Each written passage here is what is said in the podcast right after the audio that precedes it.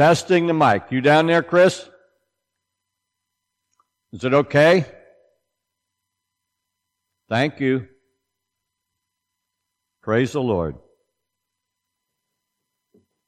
As we continue looking at spiritual warfare, I intend to answer that question, as I said to the children, who begot who? And that's going to reveal spiritual truth. And with this message, I hope to show you five things. Five distinct things. No matter what happens in this life, the battle is the Lord's, and we all need to know that. The battle is the Lord's. You were chosen by Almighty God to obey Christ, to be purified by His blood, become sanctified by His Spirit. We have a living, dynamic hope. This is the third point. We have a living, dynamic hope through Christ's resurrection from the dead. This is what gives us hope. He came back from the grave, and because He lives, we get to live forever. And the fourth thing is that we live each day in hopeful expectation of an inheritance that can't be destroyed, it can't be corrupted, and it can't be, it won't fade away. Excuse me. And we're guarded by God's power through faith for salvation that's ready to be revealed in the end of time. God's salvation is ready to be revealed. That's what His Word says. We're going to start by looking at the first chapter of 1 Peter. 1 Peter chapter 1, and we're going to read verses 1 through 5. 1 Peter chapter 1, verses 1 through 5. And yours truly has got to find it because I forgot to mark it. That doesn't give me confidence in myself when I forget things. But praise the Lord, He's in control. And I can't even get my fingers to work right here.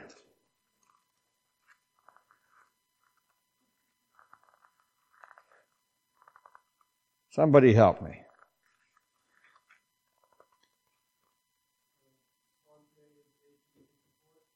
Thank you. I was close. There we go. All right. 1 Peter chapter 1 verses 1 through 5. Written by Peter, an apostle of Jesus Christ, to the pilgrims of the dispersion in Pontus, Galatia, Cappadocia, Asia, Bithynia, elect according to the foreknowledge of God the Father in sanctification of the Spirit for obedience and sprinkling of the blood of Jesus Christ. Grace to you and peace be multiplied. Blessing be the God and Father of our Lord Jesus Christ, who according to his abundant mercy has begotten us again to the living hope through the resurrection of Jesus Christ from the dead, to an inheritance incorruptible and undefiled that does not fade away, reserved in heaven for you, who are kept by the power of God through faith for salvation, ready to be revealed in the last time. So lots of, it's a lot of words to describe what Peter's saying. He's speaking to people that are Jews. They're Jewish people. They're Hebrews. They were dispersed amongst the Gentile nations. And he's speaking to them. But it applies also to us because we are believers. All right? Let us pray. Heavenly Father, we thank you, Lord, that you have us here in this room today to hear from your word. And so, Lord, I lift myself up to you and I surrender fully to you. I ask that you would take a hold of me, give me unction to speak. Help me, Lord God, to do everything and say everything to your glory. I pray you keep me from misspeaking. And I pray, Lord God, that you would open our ears to hear and our eyes to see. And I pray this in Christ's name, and all of God's people said, Amen. In his greeting, Peter identifies himself and also the one he serves, his boss, we might think of in today's terms. You know, in the, in the, uh, the times of King James, they wrote the, the Lord. In these days, we would say the boss. Okay? And so he identifies himself and his boss. He says, Peter and Jesus Christ, Yahashua, Mashiach, or Hamashiach.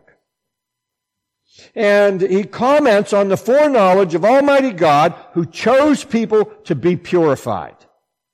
God, in his foreknowledge, chose his people. And his chosen people turned their back on him. And so then he said, go out into the highways and byways. Go out and find everybody. Bring them all in. Bring them all in. And he talks about the purification. It's a process that we call sanctification. And it begins with Christ. He alone was sinless. And this is something that some people won't accept. There are some people who call themselves followers of Christ who believe they are sinless. And yet James tells us that if we say we're without sin, we're liars. If we're liars, we're sinners. And we need to walk in the path of Christ. We need to emulate Christ. We need to follow Christ. We need to aim for that sinless perfection. This is what God's Word teaches us. and Peter tells us that this is the process that we're in, being purified. It's performed. That purification is performed on believers by the Holy Spirit. And it's for the purpose of bringing us to the point of absolute obedience to Almighty God and to His will. Complete surrender to the will of Almighty God brings about the state of being which is characteristic purification, or what we call holiness. And the scripture calls it that too. Those that Peter calls elector, they, they're covered by the blood of Christ. We're sheltered. We're protected while being brought into submission to the will of God. He protects us. He shelters us. He keeps us safe. And that's why it's important for us to recognize that we are His. We're begotten of Him. And he teaches us to conform to Christ. We're not born conforming to Christ. See how children misbehave, for example. Not picking on any of the children here. Don't get me wrong. Believers were chosen according to the purpose of God the Father.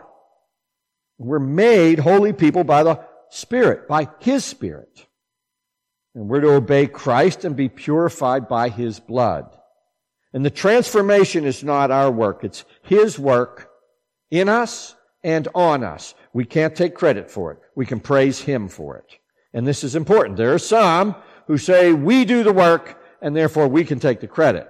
He does the work and He gets the credit. And when we look at that third verse, it makes a proclamation and a promise. Blessed be the God and Father of our Lord Jesus Christ, which according to his abundant mercy, hath begotten us again unto a lively hope by the resurrection of Jesus Christ from the dead. It's his work. It's very plainly, very clearly written in scripture that it's his work. He has begotten us. We bless him. We see that first part of the sentence which continues through verses 4 and 5 Blessed be the God and Father of our Lord Jesus Christ. It's a statement of praise. It's thankfulness and it's worship. Oh, All in one little statement. Blessed be the God and Father of our Lord Jesus Christ. and notice that Peter gives us in advance of stating the benefits that we have received from God. We praise God first and that we're thanking Him for those benefits that He's provided. It's proper to praise Him. It's proper to thank Him. It's proper to worship Him above and beyond anything else. And too often, we don't. Because we think of ourselves and we do that not intentionally maybe. It's just by default. It's, it's our flesh. It's our nature as human beings.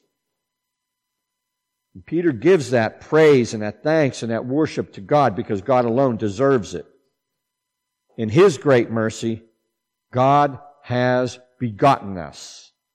He's brought us to new life. We have been born again by His Spirit. Beget means to bring a child into existence, to make offspring. And God has made us His children, and that is borne out in Scripture. I want you to think about that for a moment, okay? God has begotten us to new life. God did the work. It's written in John chapter 1 in verse 14, and the Word was made flesh and dwelt among us. And we beheld his glory, the glory as of the only begotten of the Father, full of grace and truth. Truth is very important in our walk as followers. We may not walk in error. Once we've been corrected, we may not walk in error without consequences. There are always consequences, and I'm living proof. I know from personal experience. God brought me into his fold, his family, a long time ago. And I walked away. And I have consequences of that walking away. I live with them to this day. Okay? And I know that it's his will that I would stand before you and confess that. Because each of us need to know he can use us to his glory if we surrender and yield to him. Adam sinned. And so when we look at this, we see when the Word was made flesh, it was important because Christ became the second Adam. In 1 John chapter 5 and, and uh, the beginning of verse 1, it says, Whosoever believeth that Jesus is the Christ is born of God. We're born of God because we believe that He sent His only begotten Son into the world so that whoever would believe on him would not perish, but have everlasting life. And we've been born again. It's written in 1 Peter chapter 1 and verse 23, just a little further from where we read in our opening text. We've been born again, not of corruptible seed, but of incorruptible seed. Incorruptible. Born again by the word of God, which liveth and abideth forever. God's Word, there's no end to God's Word. Okay? And we're born again by His Word. Adam sinned, and after that, his offspring were corruptible seed. And this is why when we look back at the birth of Christ, we see that he was born of a virgin. He did not come from a man. God made that happen. And therefore he was not of man in that sense. So he was not of corruptible seed. This is how we see he was incorruptible. He was not born of a man. And therefore he alone is sin free. And whenever I encounter people who believe they are sinless, I only have to point it out for a moment, and what I usually see is that they become furious and they sin in my presence. We had somebody do that to our son, our son Nathan.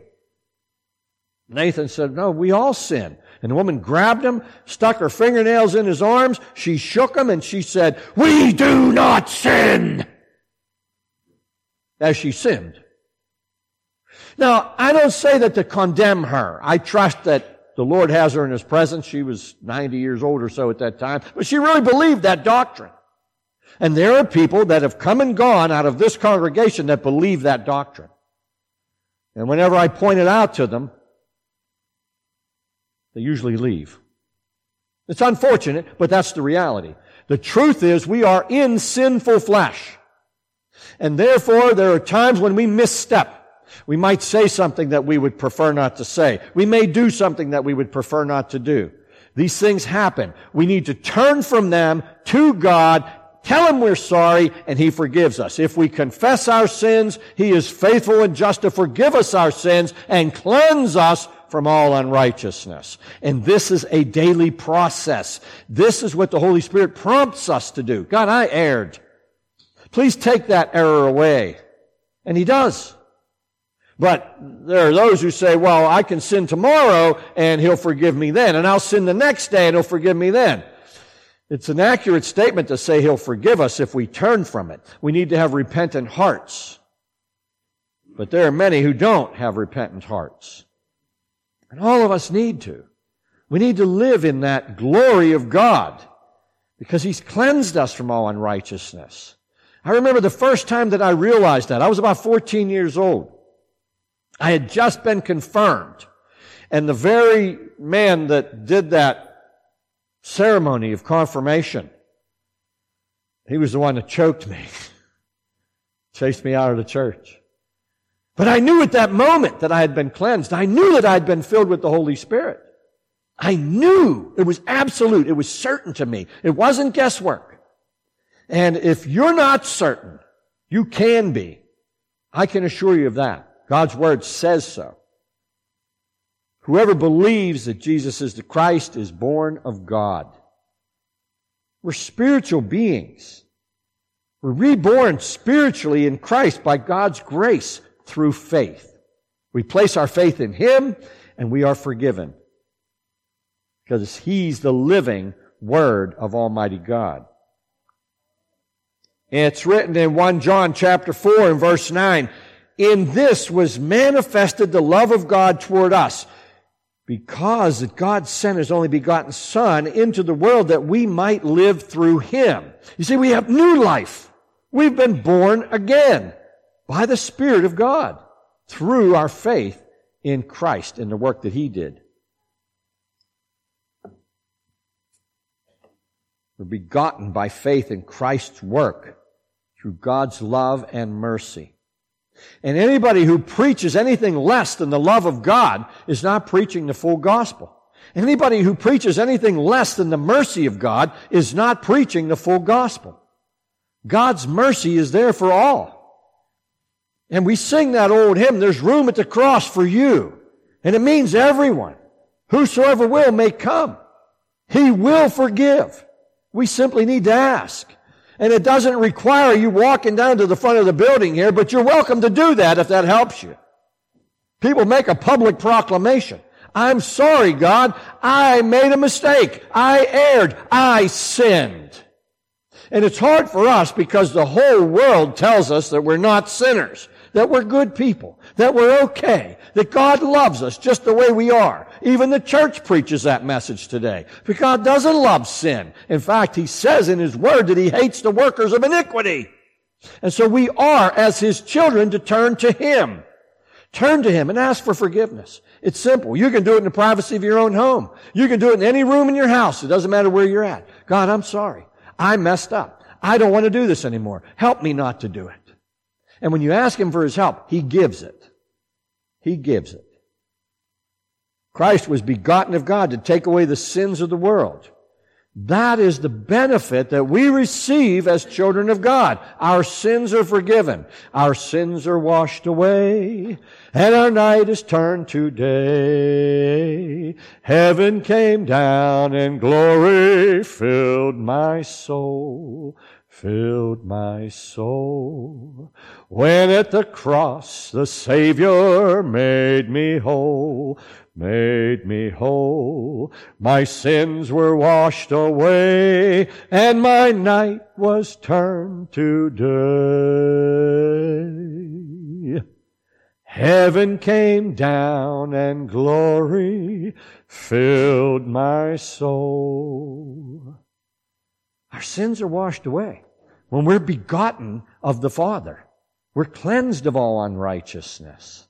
And this is how we receive His protection. This is how we receive what He offers. It's by His work. And in fact, 1 John chapter 4 and verse 10 relates, herein is love.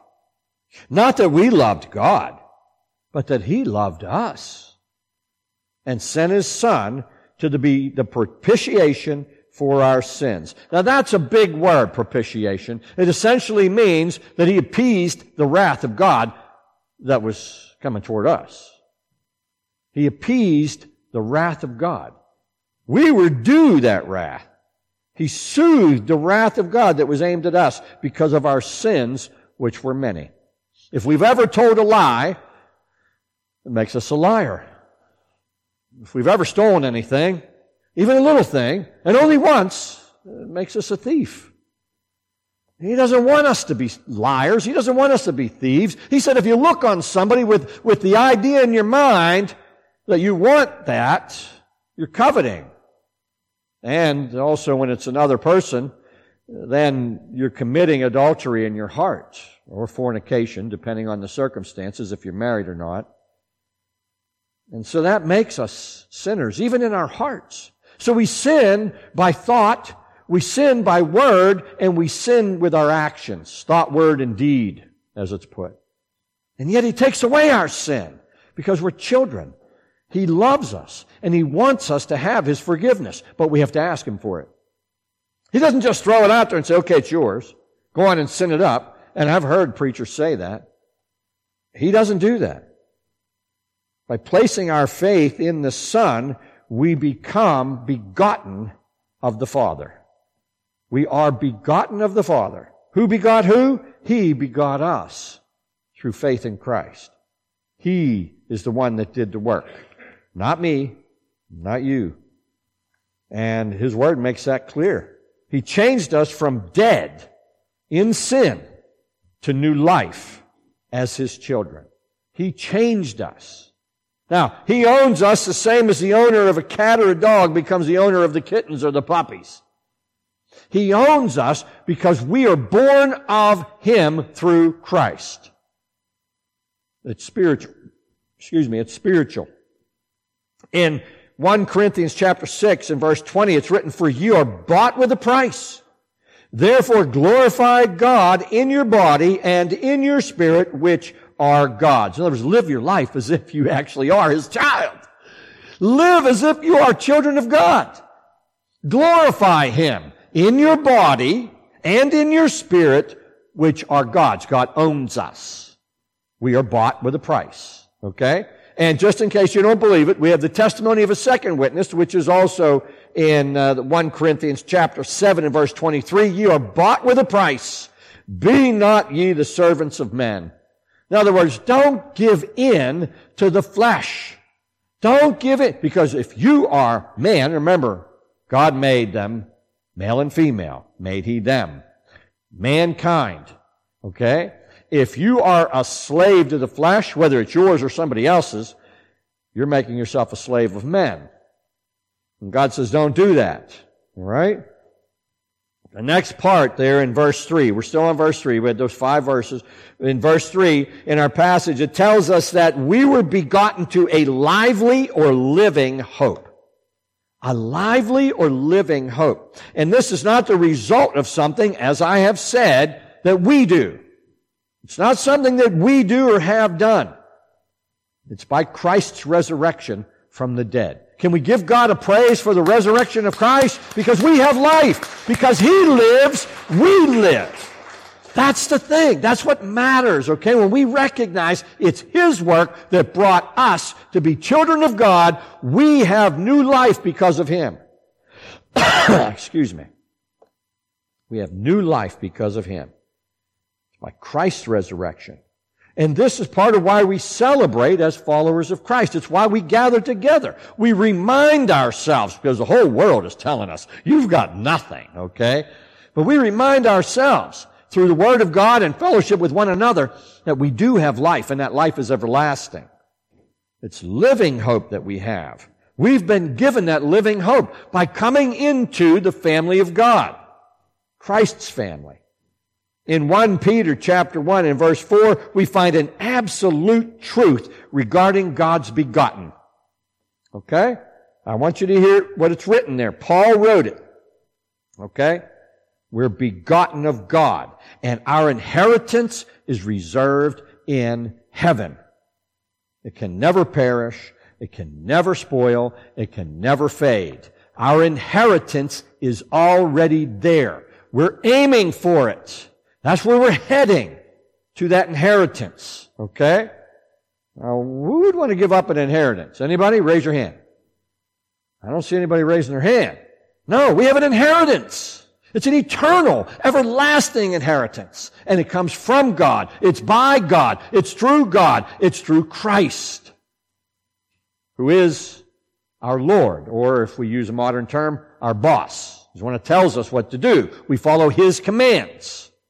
He's the superior officer. He's the supreme in command. That's what the word Lord means. Our inheritance as begotten of God is reserved in heaven. In Romans chapter 8, in verses 15 through 17, Paul plainly expresses this. Listen what's written there. For ye have not received the spirit of bondage again to fear, but ye have received the spirit of adoption, whereby we cry, Abba, Father. The spirit of adoption. We've been adopted as children of God. We've been adopted. We've been brought into his family. But ye have received the spirit of adoption, whereby we cry, Abba, Father. The Spirit itself bears witness with our spirit that we are the children of God. And if children, then heirs, heirs of God, and joint heirs with Christ. If so that we suffer with him, that we may also be glorified together. And we like to skip over that part. He suffered in the flesh. It doesn't mean we're not going to. In fact, he says, it looks like you're going to. And we may be the last generation to live before Christ returns. We may actually see that happen, folks.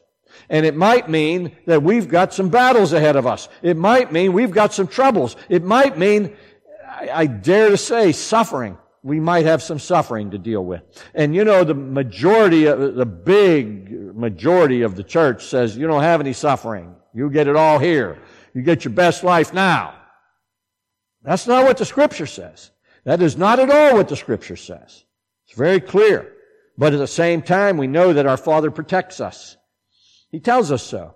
He keeps us. He keeps us for that inheritance that we're going to receive. He protects us, okay? In Galatians chapter 3, it's written, For you're not the children, excuse me, ye are all the children of God by faith in Christ Jesus. For as many of you have been baptized into Christ, have put on Christ, there is neither Jew nor Greek.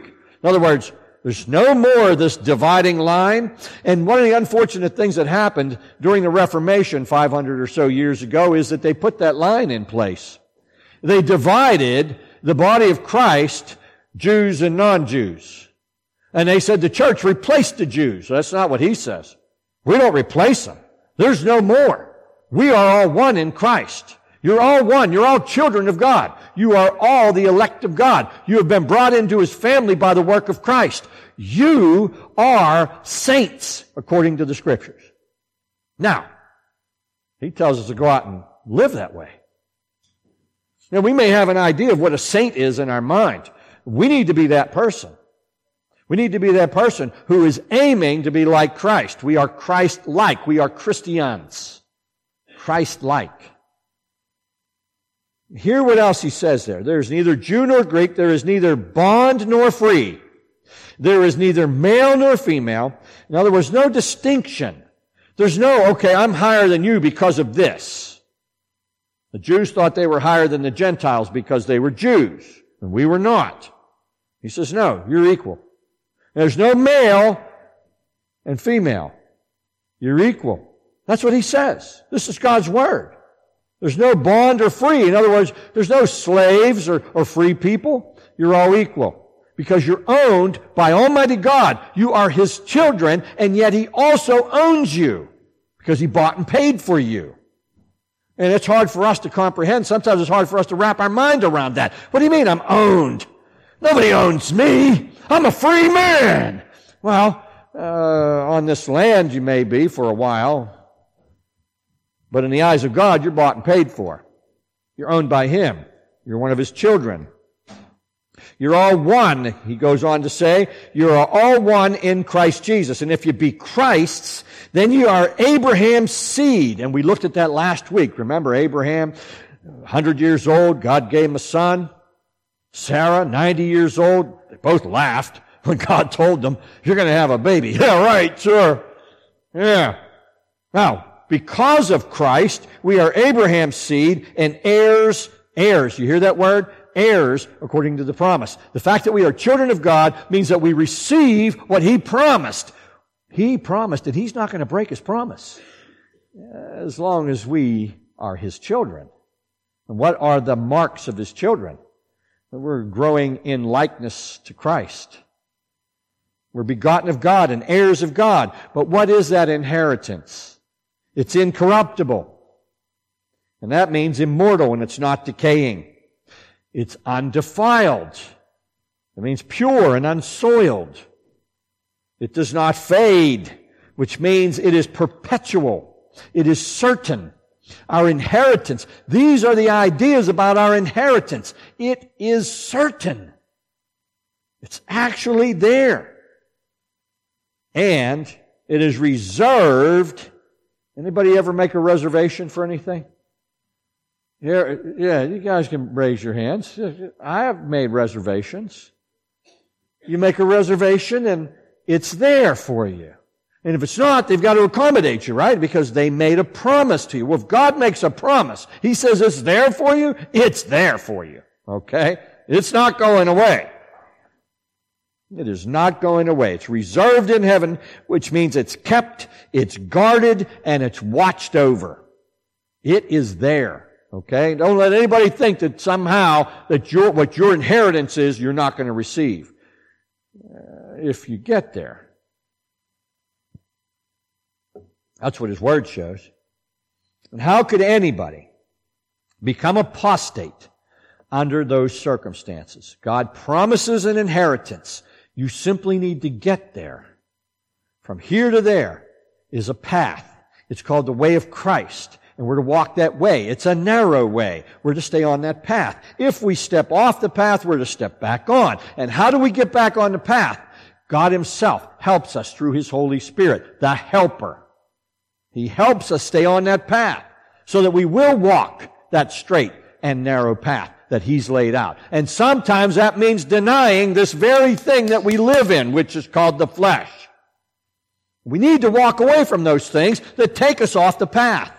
This is the cause of most human suffering. So people step off the path. There's also outside forces that come in to bear upon you. But that's the biggest problem. Flesh. Verse 4 ends with reserved in heaven for you. And verse 5 begins with who are kept by the power of God. Now, whoever put that division in there, they did it wrong. I've just got to call it out like it is. It's, a, it's the same thought. Should be together. Okay? It should be together. Those two go together. And so we read, reserved in heaven for you who are kept by the power of God.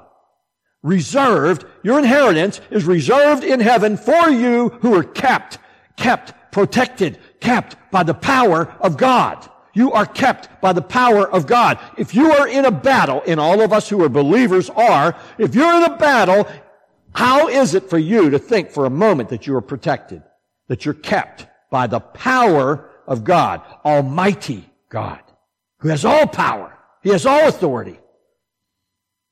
Think about that. The inheritance that we're going to receive when we get there comes to us from God through Christ. Almighty God keeps us by His power through His Holy Spirit through faith in Him.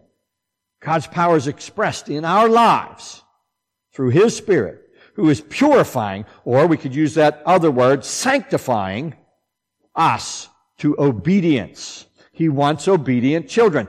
Who here has children that wants them to be disobedient? Raise your hand. Anybody? You want disobedient children? God will give them to you. Oh, yes, He will. Now, we want obedient children, right? And so does God. He wants us to be obedient children. And so the process of sanctification or purification brings us into that place where we are obedient to God always.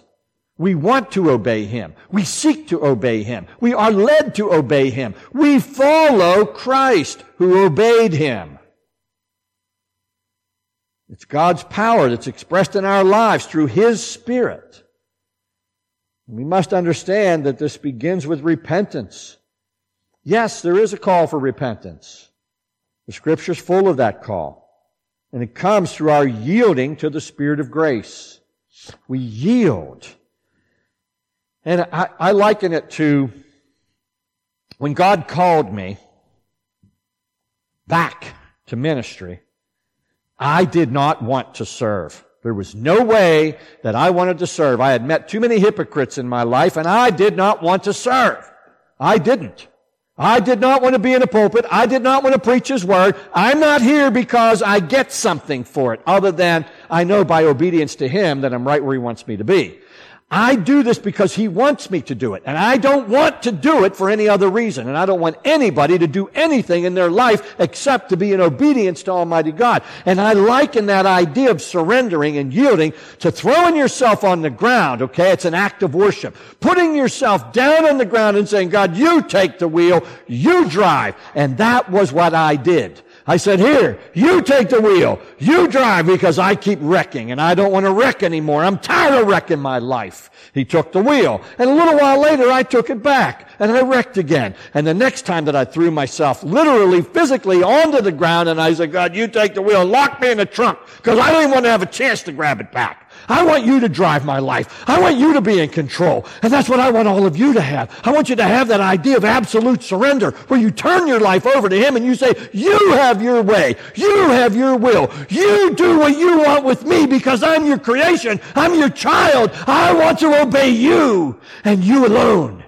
Because the enemy of souls wants to take you out of that. He doesn't want you to obey God. He wants to trick you out of obedience. That's what he did to Eve. And Eve led Adam out of it. And if we simply learn to obey him, that's the best place for us to be. There's no other way than to trust and obey. We sing those old hymns and they have so much meaning. They have so much gospel in them.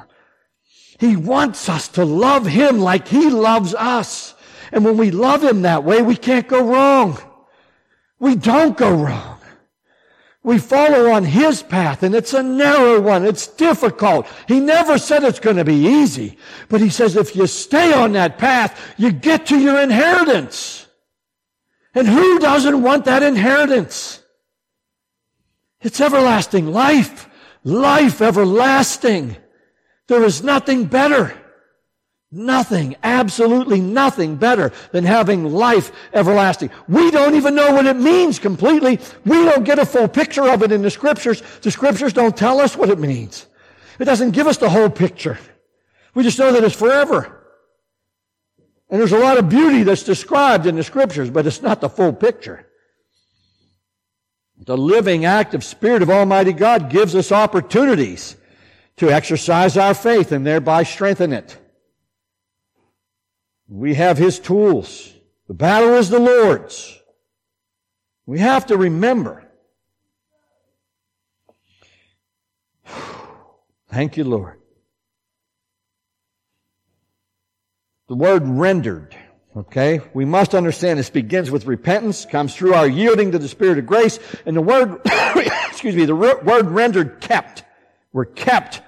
We are kept. In verse 5, it comes from the Greek word phroureo, which means to protect by watching and guarding, to preserve one for something. God keeps us and protects us for that inheritance that He's laid aside, that He has kept for us. He keeps the inheritance for us and He keeps us for that inheritance. He provides the Holy Spirit as our helper. He tells us that. He supplies the tools that enable us to remain strong. He tells us that. And these tools are His Word. These tools, one of the tools is our fellowship with one another. That's one of the tools. Fasting and prayer. Those are tools that God uses. And communion with Christ.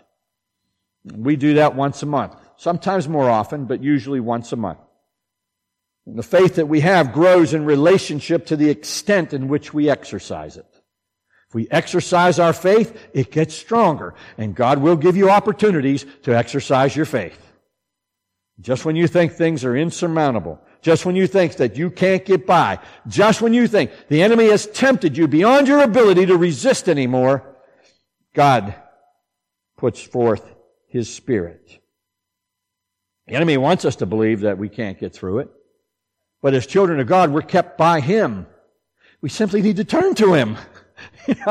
It's like, okay, there's a rainstorm. You got an umbrella. Do you open it or not? Yeah, it's simple. It really is that simple. Oh, I see the clouds. Oh, I felt a drop. Poof, pop up the umbrella. You got some protection, right? But if you just carry that umbrella beside you, yeah, I got God with me. Oh yeah, I got my umbrella. You're getting drenched. okay. Not going to work if you're not tapping in, if you're not using what God has given you. He's not, He's not giving you the spirit of fear. Don't be afraid. Turn to Him. God help me. Simple prayer. I prayed in my sleep, my wife tells me. And that faith that we have is living faith. It's active faith. Because the Spirit of Almighty God gives us the ability to strengthen that faith. It's living and active.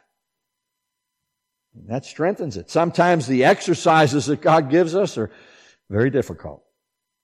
But it's when and we get into these kinds of times that we need to turn to Him, draw near to Him. We need to turn our hearts to Him. We need to repent to Him. I want you to remember the important points of this message, okay? First and foremost, I want you to remember that no matter what this life on earth throws at you, the battle is the Lord's. And I remember when this first hit me. It was many years ago, and I was looking at uh, David and Goliath. And David said, the battle is the Lord's. And I thought, why didn't I ever get that before? It's not my battle. See, if you take it personally, you can get offended. And there's lots of people that do. They get offended. Don't take it personal. God loves you. He wants the best for you. He wants to take care of you. You simply need to turn to Him. He's almighty. He's all powerful. He's all knowing. And He's eternal. He's everlasting. He's never going to end. So there's no exhausting of God's protection for you. Just turn to Him. No matter what it is. Whether it's a little tiny thing or something that seems completely out of your ability to deal with it. Turn to Him. Turn to Him. Turn to Him and thank Him. Thank Him. Give Him praise. Worship Him. You see, that was the thing that Peter did first, right? He thanked God. He praised God. He worshiped God. And this is what we need to do. The same thing. God, I thank you. I praise you. I worship you. You are almighty. I am not. Help me with this. He's all powerful. And it's written in 2 Chronicles chapter 20, verse 15. Thus saith the Lord unto you, be, be, be. This is a statement of being. He tells us to be not afraid.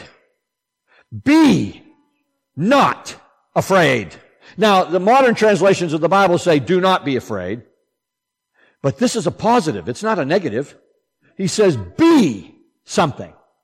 And that being is not afraid. Well, how could you possibly be not afraid when you see the world falling apart all around us? How could you be not afraid? Well, you've got the Father, and the Father has you.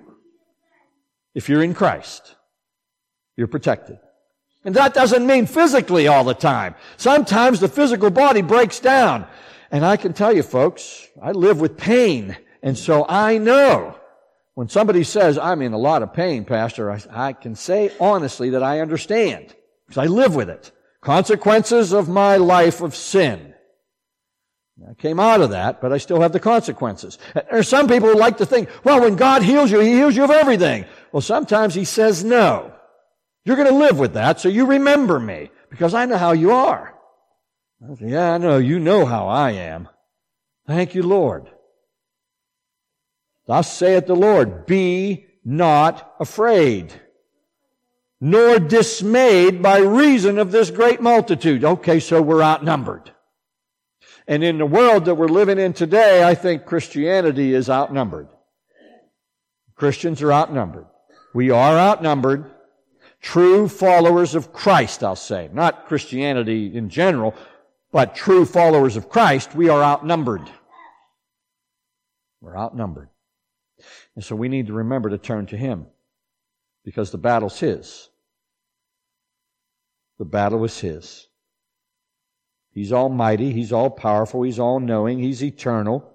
And, you know, whenever this passage of scripture was written in 2 Chronicles chapter 20, the the passage goes on to say, For the battle is not yours, but God's.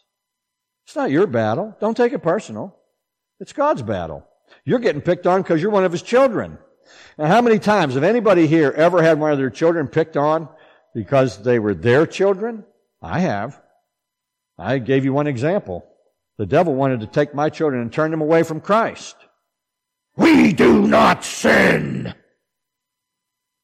And I said, God, you know what? I remember why I ran from you. I did. I was angry. How dare somebody hurt one of my children? You think God doesn't get upset whenever the enemy hurts his children? You better believe he does. And he's reserved eternal punishment for those who hurt his children. God told King Jehoshaphat, when God's people faced a huge army of enemies, be not afraid, neither be dismayed by this large multitude, or this huge multitude, this multitude. Be not dismayed. But then we see as we read on in that text that Almighty God turned the enemies against themselves. They killed themselves. And ultimately, that's what we're going to see. God's going to use our enemies against themselves to bring victory to his people.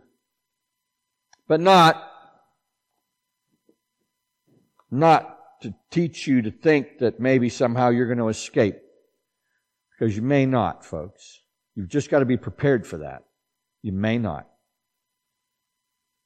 I want you to remember also that you were chosen according to the purpose of God the Father to obey Christ and be purified by His blood and become sanctified by His Spirit. You were chosen by God. Okay? You were chosen by God. He wants you to be His children. He wants you to trust Him in all things. He wants you to rely upon Him the way that maybe once you relied upon your parents. He wants you to rely upon Him for everything. Turn to Him. And you turn and rely upon Him through His helper, the Holy Spirit. He gave us the helper. Christ said when He left, He said, look, I'm not leaving you alone. I'm going to send you the helper. He's going to help you. But you got to rely on him. You got to ask for help. He's not going to do, he's a gentleman. He's not going to step in and say, okay, I got this. You say, help me, please. Here. And he says, I got this. You hand it over. Don't take it back though. See, because I've taken it back. I know. I'm not, I'm, I'm not just telling you to do something that I haven't done. I've done it. I know. I've been there. There's no sin that any of you have committed that I haven't committed. I know that might put me down, and, and I hope it does put me down in your eyes. I am human. But God has chosen me to speak to you, okay? And to give you some benefit from the experiences that I've had in my life so that you can understand. He can use you too. You're, you're not such a great sinner that God can't take you and use you to His glory somehow. He will use you. You just gotta turn to Him. He will protect you. You just got to turn to Him. He will help you. You just have to turn to Him. And think about this, okay?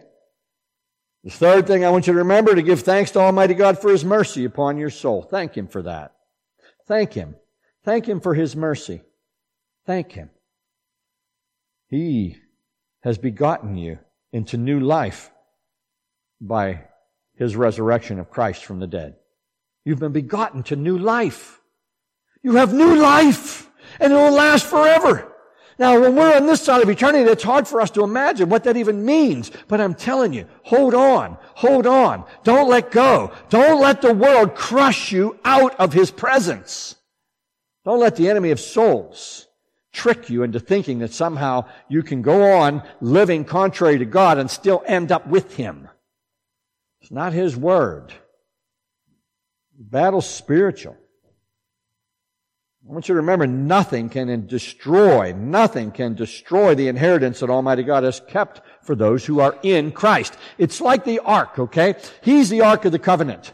And think about Noah's ark. Noah's ark was a big ship, okay? Those who were in the ship were kept safe. They received the inheritance, a new earth. Flooded out. They had to start over. But they received that inheritance when they got there It was reserved for them.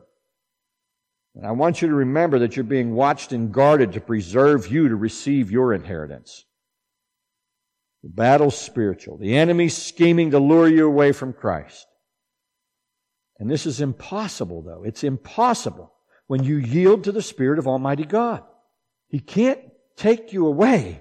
He can't lure you away. He can't guide you away from Almighty God and the inheritance that God has laid up for you in heaven if, if you rely on God. You keep your eyes on God. The Spirit of Almighty God, if you yield to Him, He'll guide you to God. He's not going to guide you astray. He's not going to take you into trouble that's going to take you away from God. That's not going to happen. He strengthens you against the enemy. And as I wrap this up, I want you to always remember, always, I want this to be driven in your mind. The battle is the Lord's. The battle is the Lord's. Say it with me very loud. The battle is the Lord's. The battle's the Lord's. It's not yours. Don't take it personal. Don't take ownership of it. Let it go. It's yours, God. This is your battle. Help me get through it.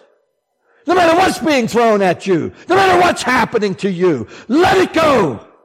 It's His battle. He's simply going to use you and to strengthen your faith and keep you on His path to go in His direction where He wants you to end up with His inheritance that He's kept for you. Almighty God recreated you out of darkness. And I know that's not a pleasant message, but it's the truth. We were dead in sin and He brought us to new life. And He wants us to live in His eternal kingdom with Him and His holy angels for all of eternity. The victories in the cross and the resurrection of Christ. And I want you to live in that victory. Live in it and tell somebody else. Share the good news. God so loved the world that he brought his only begotten son into the world that whosoever would believe in him would not perish but have everlasting life. And the question is, do you believe? Do you believe? Amen? Well, let's pray. Heavenly Father, help us to remember that the battle is yours it's not ours. It is so, we are often tempted to believe that it's our battle and somehow we have to do something. And yes, Lord, we know that we participate in that battle. We know that you want us to. We know, Lord, that you have us on this planet to do your will in your way. And I ask, dear God, that you would strengthen each and every one of us to remember that it's your will to be done. It's your way. Help us, Lord, to let go of all of those things that are keeping us from being strengthened in the power of your might that we would be your people, that we would be your children, that we would walk in the glory that you provide. Dear God, I ask that you would help each and every one of us as we see these dark clouds storming over our country and also over this world. God, help us. Help us, Lord. We need your help. Help us to remember to turn to you. Help us to remember to ask you. Help us, Father, to walk in the power of your Spirit. I ask that you would pour your Spirit down upon each and every one within the sound of my voice, that we would be strengthened in the power of your might, and we would walk along your path, and we would let go of everything, everything and anything that gets between us and you. I pray all of this in Christ's mighty and majestic name, and all of God's people said, Amen.